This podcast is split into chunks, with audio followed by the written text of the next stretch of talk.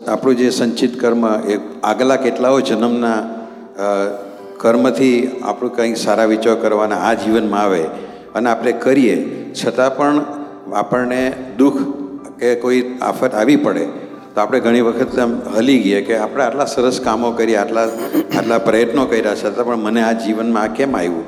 પણ મને એવી સમજ છે કે આપણા જે પ્રીવિયસ આગલા જે જન્મોના જે કર્મ છે એ તો આપણે ભોગવવા જ પડે સારા અથવા ખરાબ એવું મને સમજ છે. સાચી વાત છે. ને આ ઉંદરડી દોડતી હોય ને બિલાડી પાછળ પડે દયાળુ માણસને કંઈ થાય ખરું? દયાળુ કંઈ કરે ખરો?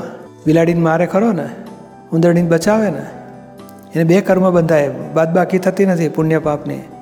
બિલાડીને મારી એનું પાપે બંધાય. ઉંદરડી બચાવી એનું પુણ્ય બંધાય. એટલે આપણા જીવનમાં સારાય ફળ આવે છે? એટલે ના ગમતા ખરાબે ફળ આવે છે. પણ આવું એક કર્મની પાછળ ડબલ બંધાઈ જાય. છોકરાને વઢીએ ને ભણાવવા માટે, એનું વઢ્યા, એને સંસ્કાર માટેનો હેતુ હોવાથી પુણ્ય બંધાય. પહેલાં દુઃખ પછી એનું પાપે બંધાય પાછું. આબોમાં જે આપણે કરી રહ્યા છે, એમાં સારો કાર્યમય હોય અને ખરાબ કર્મય બની જાય. પણ એ ફળરૂપે આવે છે.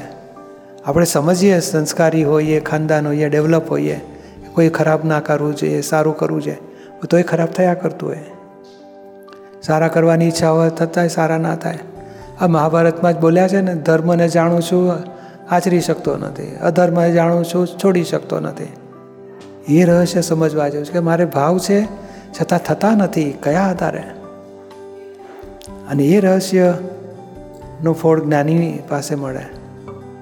એટલે આમાં તમે આટલું જ કરી શકો જે ના કીધું ખરાબ કર્મ થઈ જાય છે, સારા કર્મની ઈચ્છા છે એ બેવ થયા પછી અંદર જે આપણે ધ્યેયથી ઊંધું ચાલ્યું હોય, એની માફી માગ્યા કરો. કોઈને નુકસાન થાય, કોઈને દુઃખ થાય, એની માફી માગી લો. તો તમારું બીજ તમે સુધારી શકો. તો ધીમે ધીમે પછી બીજે બહુ વધારે સારા કર્મો થઈ શકશે. અને મોક્ષે જવું હોય તો આત્માનું જ્ઞાન પ્રાપ્ત કરો.